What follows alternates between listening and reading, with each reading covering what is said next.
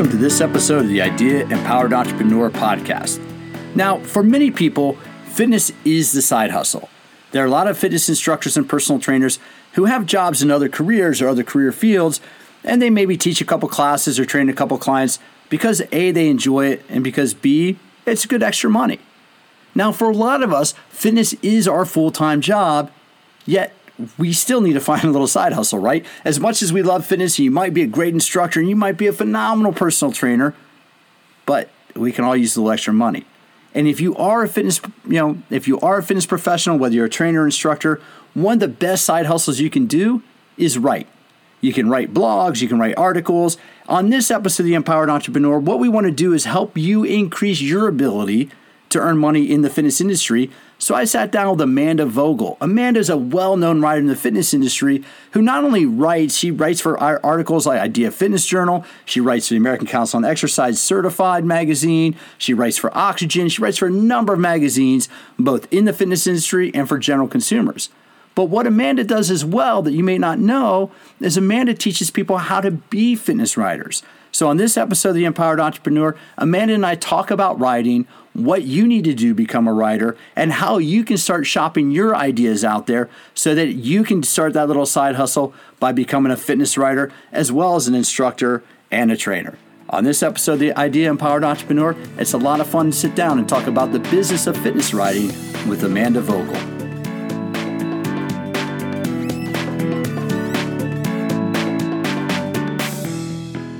I'm Pete McCall, the Idea Empowered Entrepreneur, and I'm speaking today with Amanda Vogel about the business of fitness writing. How you doing today, Amanda?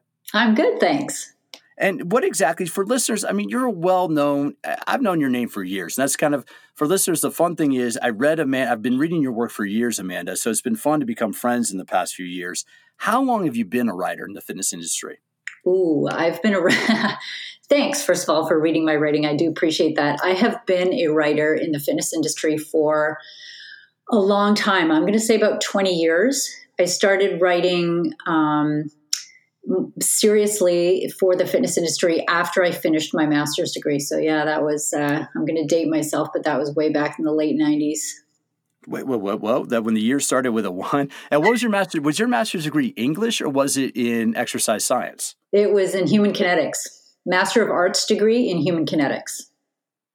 How they do a Master of Arts degree? I mean, that's interesting. Was you were you a dance movement background or no? No, it was more like on the managerial uh, sort of uh, sociology side of human movement. So um, my master's thesis was body image and the role of the fitness instructor.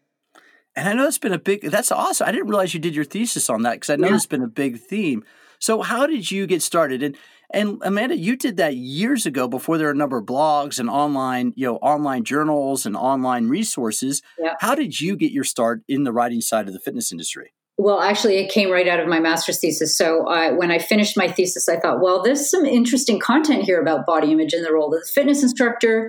I would love to be able to share that with my fitness community, my uh, you know fitness professional peers. And so I started looking into how do I write articles? I didn't have the slightest idea, no clue whatsoever. Um, so I ended up going to the library, getting out a bunch of books about how to become a freelance writer. They were all, a lot of them were actually not super encouraging. A lot of them said it's very competitive. Most people don't make it. um, but I didn't listen to that and kind of followed the advice in there. I really wish that I'd had some of the resources that we have today in terms of getting started with how to pitch magazines and how to break into fitness writing or any writing whatsoever. Um, and that's kind of how it started. I started small, writing for kind of uh, smaller fitness trade magazines or local newspapers, local magazines about my research findings and about body image, about fitness, about kind of just the things that I felt like I knew really well uh, to do with fitness and what I knew. Uh, as being a fitness instructor, but then obviously since then in 20 years, I've branched out quite a bit. And so, and let me take a step back because before you're a writer, I mean, and you are, and are you? You're still currently an instructor, right? But you have a background. Were you an instructor or a trainer? Uh, instructor, group exercise. Okay. Yeah. And are you still doing group fitness? You still yeah. teach group fitness classes? do indeed. Yeah. It's funny. What's your favorite format to teach? I teach HIIT right now, and that's my favorite format. It's uh, it's a fun uh, format to teach. It's very rewarding to coach, and it doesn't take a lot of prep time. Okay, and that's and that's good for people to know because you still have. I think it's important for people to realize that writers, when writers, still have their foot in in the water as a practitioner. Yeah, and, and that's important that you've been able to do that. So let's let's go back now to when you started to become a writer, because nowadays people can just start a blog and become their own writer. What is the yeah. process? Talk about the process of, of the pitch and the pitch letter. What is that process of how you you prepare or you present your idea to an editor who you want to sell it to? Okay, so this is uh, assuming someone wants to write an article for a magazine, or it could even be a website or even a blog post. So there's lots of opportunity to do guest blogging. Doesn't have to necessarily be blogging on a blog that you own. So, in order to pitch an idea. And, and notice i said idea. I never suggest or rarely suggest. It would be unusual for somebody to actually write an entire article and send that off to an editor.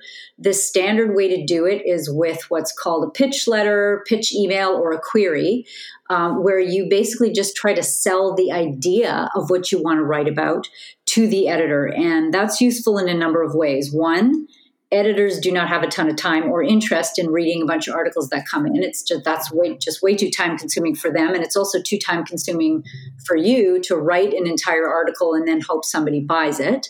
Um, it's a lot easier to actually just condense it into what the idea is that you want to write about. And two, it's I mean honestly, that's just the standard way. That's how editors expect to receive pitches. So it will help you look more professional if you send a pitch with an idea laid out in the proper format as opposed to here's a long 2000 word article. I'm wondering if you would like to publish it which is unusual and not how most editors would expect to receive the content. And have you come up with a formula for yourself? And, and, I don't want you, I'm not asking you to reveal the secret sauce, but in your experience, have you come up with like any little hints that you could or tips that you give somebody? Writing a query letter that might get it from the eh, let me think about it pile to let me reach out to this person and engage them and bring them on for a contract yeah, sure. I mean, so I've I've created an entire product which is called How to Write Winning Queries, and it's specifically for aspiring fitness writers and fitness professionals, where I kind of lay out exactly everything you need to know. But since you ask about the secret sauce, I'll give you one uh, little bit of advice that is in that product, and it is to make sure that you are providing enough detail in the query or the pitch letter so that the editor can really visualize what the blog post or the web article or the magazine article is going to look like. And I don't mean like the layout in terms of the color of the headline or what pictures would be in there or anything like that. I mean in their head, they're going to get an understanding of how you would like to organize the piece. That's incredibly important because a lot of times people will go wrong. They think, well, okay, they want the idea of the article, and they'll keep it so vague that the editor won't really have any sense whatsoever what you want to write about. Like I could, let's say you're an editor, Pete, and I send you a query and I say, uh, you know what, I'm teaching fitness classes right now. I teach a HIIT class. It's my favorite type of class to teach. I would like to write an article for your magazine or your blog about HIIT training. Well, that in itself is is really just the foundation of an idea, but it isn't actually anything that's a focused topic. So it's just very broad in general, but it's not going to really give the editor a specific idea of the direction or the organization of the article or blog post when it's done. That's that's good to know, and I think because I think people need to know that there needs to be what we call a hook, right? I mean, yeah. and could you describe exactly what a hook is? Because that's because yeah, you're right. It's one thing to write about HIIT, but why are you writing about HIIT? What what what is a hook, and and why is that so important? The hook is basically um, answers the question why now? Why do we want to write about this topic? right at this particular moment. So a hook is a way to kind of grab the attention first of an editor in a query, and then secondly, um, the attention of the reader when uh, that article gets published in a magazine or a blog post. So, um, a hook could be anything from a seasonal topic. So, we're coming around to this things we come around to every year summer, winter holidays, back to school, any of that kind of stuff could be part of the hook. It could be a new piece of research that's just come out to suggest something we didn't know before about HIIT training or a new piece of uh, development to do with how HIIT training might be more effective or less effective all of those kinds of things that answer the why now are, would really be considered good hooks. And that's, I mean, that's really important because, and just for listeners, you know, as a writer myself, that's the one thing I always kind of look at is like, what's going to make this piece different? Why should anybody listen to this or pay attention to this? You know, because that really, because think about it, what, and as a reader, Amanda, let's talk about this for a second. As a reader and as someone who consumes consumes content, what's going to get your attention? And I'm not just talking about from a writer standpoint, but just from a, a young woman who's a fitness enthusiast, what catches your attention when you're scrolling through the inner tubes on your own time? So that's a tough one almost when it comes to fitness writing, because what I'm going to say is um, content that I haven't seen a million times before. And it's going to f- sound funny for me to say that because actually there's so much fitness and health content out there that we have all seen a million times before. It's just how it ends up being packaged. I, I sort of go into a lot of detail about what packaging is, but it's basically about finding different ways to present the same kind of content to people. Uh, but when you are thinking about pitching anything or even writing for your own blog post and what is going to catch people's attention, you really want to consider what hasn't kind of already been done to death. And if it has been done to death, how can I actually find a new angle, a new perspective, or a new approach uh, to come at that topic in a way that feels fresh and that maybe people haven't thought about before? And that and that really is key right? Because i think you know the one of the toughest things and I've, i have this conversation with, with fitness writers quite a bit isn't it somewhat redundant? I mean you can pick you can go to any any um, newsstand. You're in canada i'm in the states. We can go to any newsstand and almost every month amanda the fitness magazines are going to have the same articles. Yeah. Women's magazines will talk about the butt thighs and abs. Men's magazines will talk about the arms chest and abs. I mean mm. right? I mean that that's one of the, the traps that we get into Yep. So it is in your mind, what can people do? Like, how can people do something different? I mean, what is is there is there a secret to being creative, or is that something that just is whether you have it or you don't? No, it's what I alluded to earlier. It's pa- it's all about packaging. It's how you present the content in different types of ways. So, um, i have written about I've written about high intensity interval training in many different ways, but it's usually within a slightly different context or it's repackaged. So it might be 10 tips, blah, blah, blah. It could be uh, how to run faster. And then, of course, I'm incorporating the idea of interval training into that. It could be, um, you know, how to amp up your workout program at home. Again, you're going to bring interval training into that. So there's lots of different ways to kind of what's called repackaging in the world of magazines so that it, it appears different. And I actually love the concept of packaging. It's one of the things that I've loved uh, and has sustained me over the years with writing is that creativity aspect. You use the word creativity. Uh, just figuring out different ways to teach people about health and fitness and educate them on what is the, kind of the the best ways to to get people moving. But there's such a creative component to it that comes even before you start writing. And that really is, you know, and and that's been one of that was one of my challenges, you know, as I transition and and did a lot of writing or have done more writing is when I first started Amanda, I would always try to put too much information out there. And mm, it's really been yeah. over the course of, of working with editors like yourself. And I don't know if you've ever edited, we've talked about it, but I don't know if you've ever edit, edited any of my work specifically. But I love a good editor because they make me realize that less is more. Yeah. Do you want to talk about that a little bit about the process of how do you of how do you choose your words because you don't need to use a lot of words to make a point? No, you don't. And that is a, sort of a, it's a very common for people to try to use as many words as possible, or they'll say, uh, oh, I, you know, I need this pared down. It's too long, but I needed to say everything that was in there. But then when you go in and edit, oftentimes you can cut a you know substantial amount out of it and still says exactly what the person needed to say. So I don't think I've edited your work either, but um, I have found for myself over the years working with many editors at different magazines, it's one of the best ways to learn how to write better. So whenever I get a piece back from an editor, and sometimes it can actually be discouraging if you know it's full of uh, red marks and track and you're like, oh, they really they really went to town on this.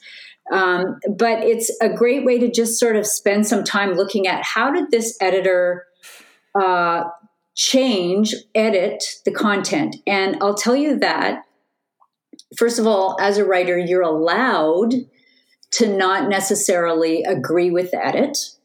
And most editors and most good publications will allow you to express uh, a difference of opinion on an edit.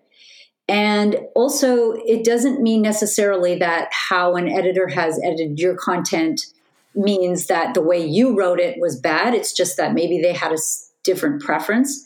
But when you get a great editor and you can see how they've just cut out little words here and there, rearranged things, tightened uh, a paragraph or tightened a sentence, and you go, yeah, why didn't I think of that? Exactly. And each little step that you look at with a new article or blog post that's been edited, it just makes you a better writer if you take the time to absorb why the editor changed what he or she did and how it makes the writing better. But as you said, you don't have to agree with every single edit that goes out there. You also should have the right to say, uh, difference of opinion, and I'd like this to go back, and here's why. And, and see, I, for someone, I my under, my undergraduate degree was economics and government, so I did a lot of writing in that program, but mm-hmm. not about fitness, and I wasn't specifically getting getting a lot of feedback on on writing English. And that's why, I, you know, for listeners, I love the editing process because there are often times where I'm like, man, I didn't, you know, I've learned how not to take it critically. And I look at editors, they make, as a writer, they make you sound better. Yeah. Oh, because I, I, you know, as a writer, you're sitting there thinking, you know, when you're writing something, it makes sense in your brain. You know, it makes sense in my brain, my thought process. But when I put it out on paper, it might not flow. And what I love about the editing process is editors will see what you're trying to say and be able to winnow it down to exactly what you're trying to say. And the mm-hmm. reason why I say that, Amanda, is I don't want listeners to sit there and like, okay, I want to be a fitness writer. I know what I'm doing. I have a voice. I'm trying, I want to be sure about it. Because I think you can agree with me on this. The way to make your career very, very, very short is to start arguing with the editors you submit your pot your your, your pieces to, correct? Yes, but I, I, still maintain that if there's something that, like, for example, editors might sometimes use terminology, wording, a turn of phrase, uh, whatever in your piece that just doesn't sound like you. And in an open and professional uh, relationship between a writer and an editor, you should be able to professionally go back and say, you know what? I that just doesn't sound like me. I would never write that or say that. Can we change it to something else? And in, most times an editor will say sure no problem. But if you're starting to pick at little things here and there and question their role as an editor then you're absolutely right pete. That's you're probably not going to get repeat work from that and how would so let's take a step back i mean and, and you said that so if you had a piece and if I were your editor and, and I sent something back and you said, yeah, I don't agree with that, Pete, what in your in your opinion, what's the best and most professional way to kind of push back against an editor who's changed changed your work a little bit? Uh, I would say, first of all, pick your battles. So don't go through the entire thing and say, no, no, no, no, no, I don't want you to. Just find the things that feel maybe inauthentic to how you might say them or even I, am going to be honest with you um, when you're writing for some consumer publications and you're working with an editor even someone who has the title fitness editor they might not have a ton of fitness background. Sometimes they do which is fantastic. Sometimes they don't. And so they might end up editing content that has specifically to do with workouts or physiology and they get it a little bit wrong in terms of fact. So that would be a situation where you'd want to go in and say, uh, let's tweak this a little bit so that it comes a little bit back toward exactly what I was trying to get across because this is not exactly accurate. Um, but you just do it professionally like you would with anything else. You, are not accusatory. You don't go in there and say you're wrong. Uh, you don't know what you're talking about. You just say, this might be a better way to word it because of this. And then you maybe would have to explain something in terms of physiology or something to do with the exercise programming in, in that particular case, or uh, just be totally outright and say, to be honest, I would never say something like that. It just doesn't feel authentic to, to me as a writer.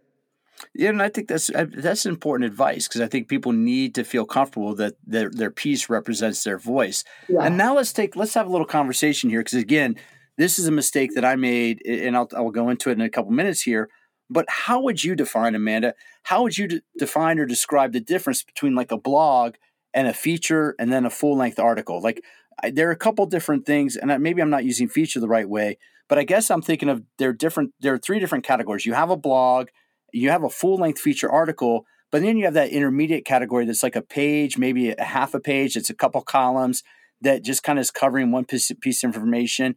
What are the differences between those type of that type of content that people can think about in terms of preparation? Right. So that's a good question. A lot of it has to do with just how much do you feel like you have to say. So sometimes people go a little bit wrong because they either have a ton of content and ideas uh, in their query or their pitch letter that's not going to fit into the space that they're suggesting in a magazine, for example, like if it's just a one page thing. There's just too much to pack into one page or even one blog post. Um, on the flip side of that, sometimes people have what would be better as a short blog post or just a one pager and ends up uh, but they're suggesting i would like to do a feature article that might be two three thousand words uh, but they wouldn't necessarily have the content or um, the ideas to sustain or to um, justify having that much space or that much word count for an entire feature and that's where I went and see the reason why I asked that question is because when I was first starting to write blogs for the American Council on Exercise, I would approach them more as a full length article. And that's where the editors would kind of hit me in the head a few times and be like, no, dude, this it's a blog. You're not really trying to write, you know, a thing. And it took me a little while to get used to like the top five things you need to know about this or the top yeah. seven things to know about that. How do you feel about that style of blog? You know, where it's just I, because when I first started, to be 100% honest, I felt it was a little fluffy. But now that I've been writing that way for a while, I really like it because it allows you to get into the meat of it. What's yeah. your reaction to like those type of blogs, like the top blank things you need to know about core training or whatever? What's your what's you know kind of what's your thought about those blogs of, of how the, how effective they are? Uh, well, actually, I love them. I love writing them. They're they're easy to write. Um, and as a reader, they're easy to read. Haven't you ever looked at one of those tips? They call them in the magazine industry, they call these listicles. Okay. It's an article that's basically a list, top 10 tips or whatever. Haven't you ever looked at a listicle and just like skipped down every subhead to see point one, point two, point three? And then if there's one that that you hadn't thought about before seems fresh and new, then you stop and start reading. Otherwise, you're just kind of jumping your way down. Uh, I mean, that's the way a lot of people consume content right now they've always been uh, something that I've enjoyed writing, whether it's for magazines or blog posts. And I think that you, you know you kind of touched on it when you were explaining blogging for ACE. One of the ways that people get into trouble is with those kinds of uh, formats is thinking or trying to write everything that they know on a particular topic in that space. And really, blog posts and especially listicles they're not meant or intended in any way for you to convey everything you know on a particular topic. You will get exhausted and totally overwhelmed trying to do that. It's really just about kind of touching on some major points. And like you said, it kind of helped you just get right to the point. So if you're writing a listicle and you've got seven points you need to cover about a particular topic, you're going to really think about how do I get right to the the heart of the matter immediately with each point rather than kind of spending your time um, maybe expanding beyond what it needs to or writing more words than you really need to. So keeping it kind of short brief and as to the point as you possibly can. And and for listeners i have to, amanda I, I agree with you a thousand percent. When i first started that i was like i had a chip on my shoulder. I was like no i'm an educator. I need to tell people more. But as i started adapting that style I love it. I mean, I love that style. And you're right, because a blog, a blog to me is meant, it's kind of like an appetizer or kind of like an mm-hmm. amuse bouche. It's yeah. meant to kind of get your appetite started. Yeah. And, and I think of a blog as I want readers to get interested in learning more about a topic. Yeah, absolutely. And you know what? And even if they don't pursue uh, any avenue to learn more about a topic, you might end up just giving them a tip or two that they hadn't thought about that they can actually go and implement right away. Like, uh, I'm thinking of one example I wrote a few years ago for the ACE blog. Uh, something about uh, it was a listicle like eight, seven, eight, nine, whatever uh, things that you should do after every workout, right? And one of them was wash your hands. And somebody had come up to me afterwards and said, Yeah, you know, you're absolutely right. I don't always think to do that, but that is something that I should do after every workout in the gym before I leave. So, just these little kind of actionable steps can help people improve their health and fitness in ways that you might not imagine because you're writing it thinking, well, I can't really get into too much detail. But sometimes people don't want or need a lot of detail. They just need a little nudge or a reminder about what to do better. Now, and let me ask you. So we have when we're looking at this, we have people can can can pitch can write a pitch or write a query letter to try to sell a full article. They can work with a company to to write a blog for a company. But then people could also start their own blog, right? If somebody wanted to write uh, write their own blog about fitness or health or wellness. Do you have any tips or advice for people that might want to do that? That might want to create a blog for for whatever audience they might be trying to reach?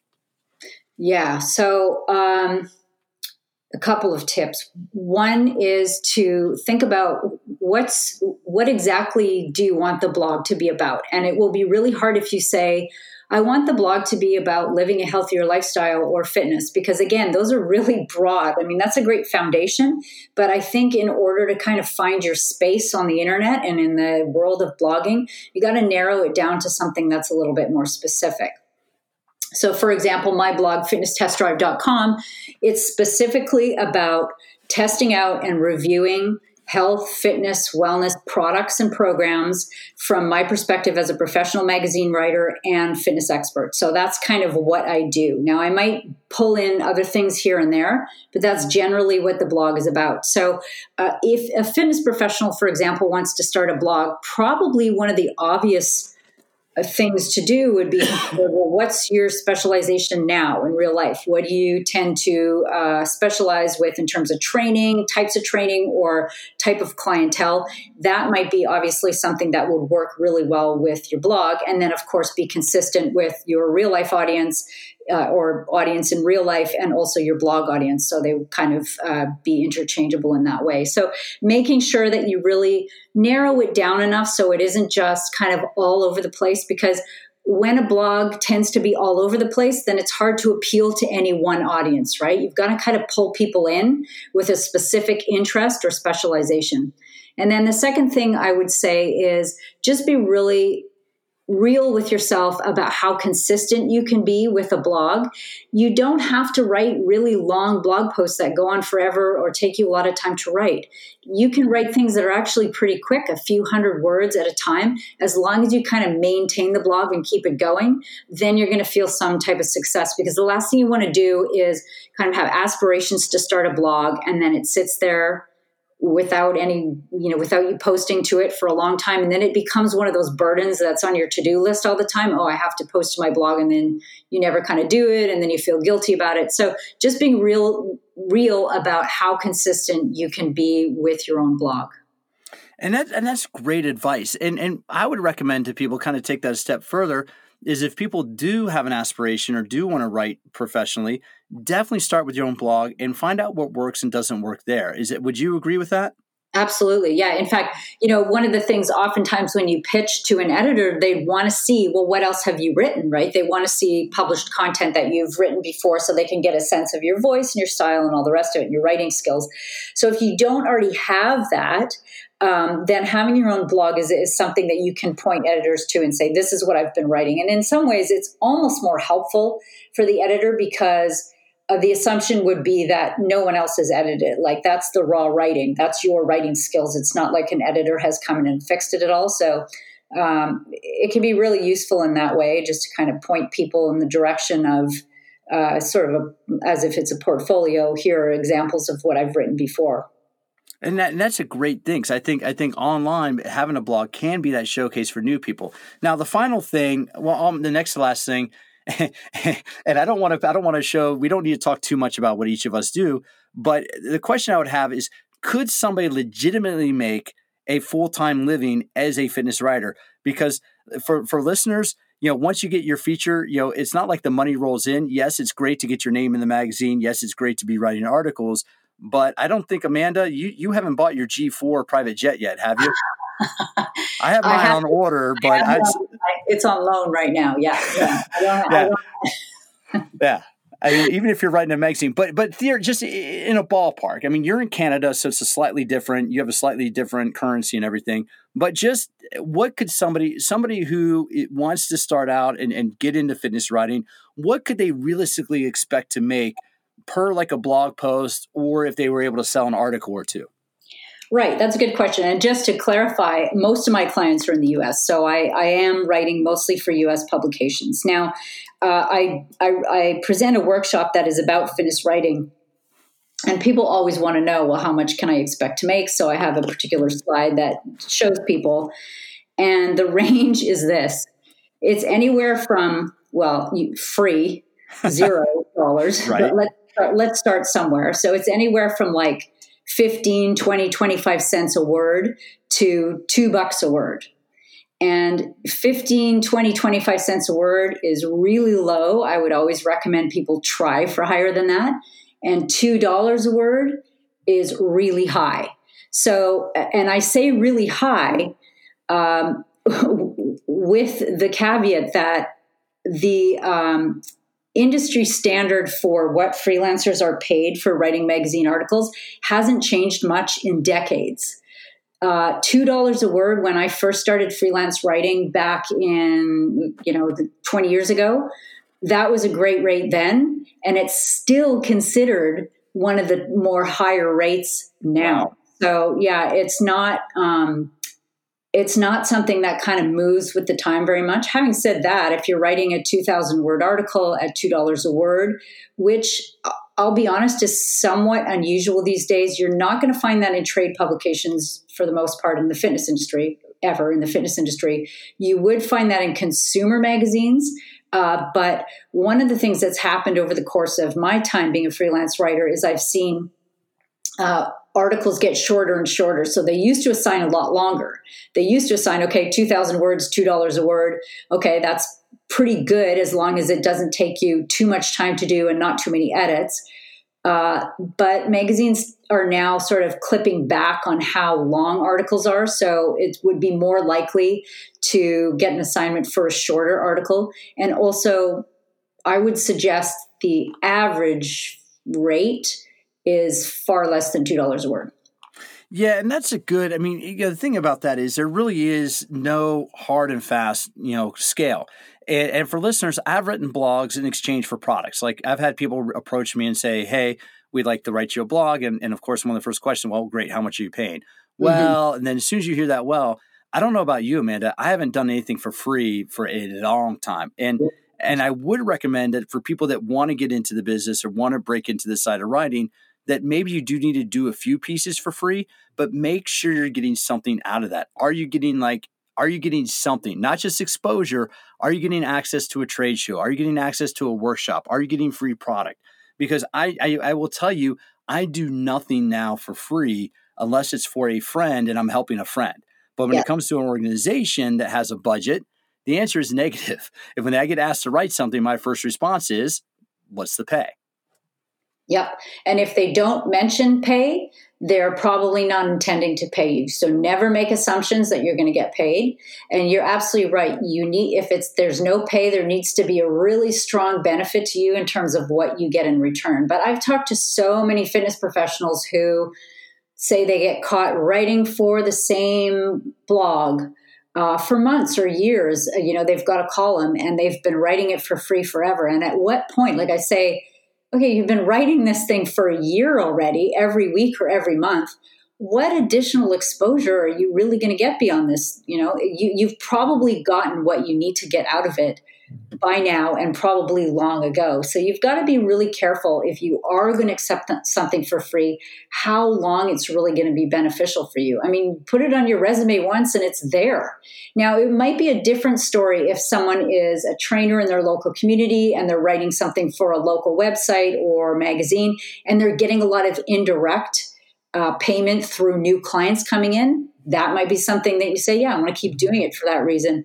Uh, but if none of that is really happening and you've already kind of reached the point of exposure, uh, you know, in terms of people getting to know your name or getting to see your columns, it's probably time to move on. And that whole pay, uh, writing for exposure thing, I mean, you get exposure real fast. You don't need to keep doing it for very long.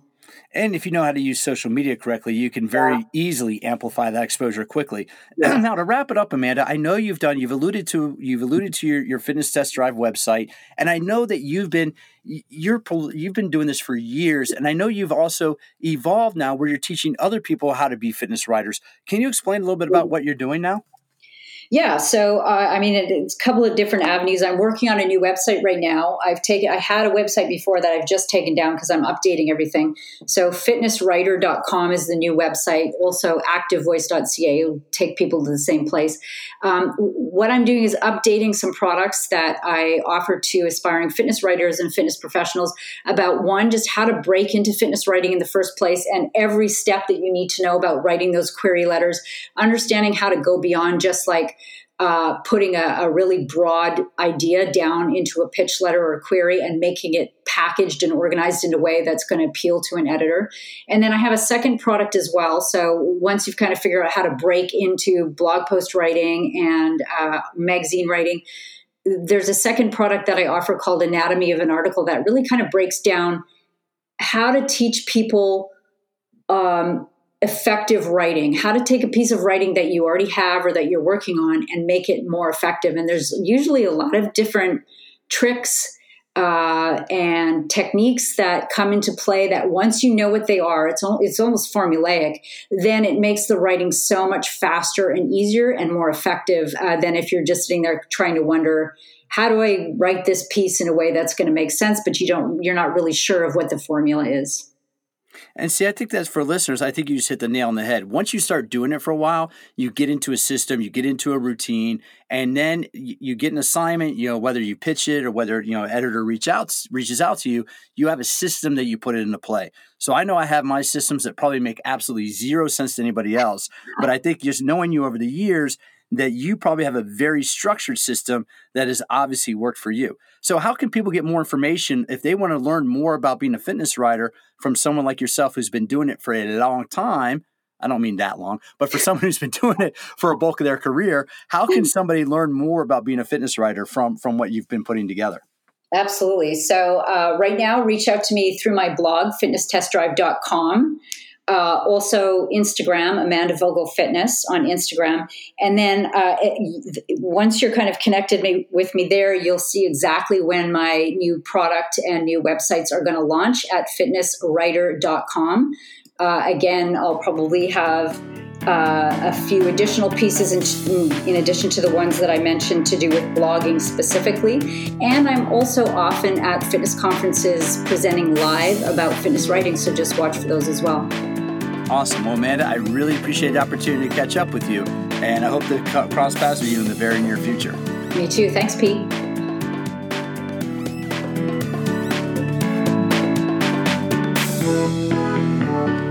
This episode was really a lot of fun for me, and, and I mean it. I said it in the beginning when I was a trainer, when I was an instructor, before I got into the education, well, I guess technically I was an educator, but I was working for a health club. But before I became whatever I am now, to present or whatever I am now.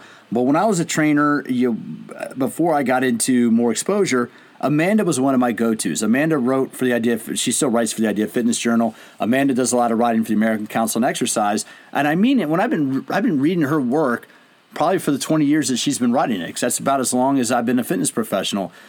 So I think Amanda and I became friends about four or five years ago. We just sat down. She's interviewed me for a few pieces she's written for both Idea and Ace, and we had never really sat down and talked. And so since then, we've become friends. And there really is, I have a tremendous amount of respect for Amanda. And I wanted to have her on this podcast because with the Empowered Entrepreneur, what we're trying to bring you are different ways to enhance your business.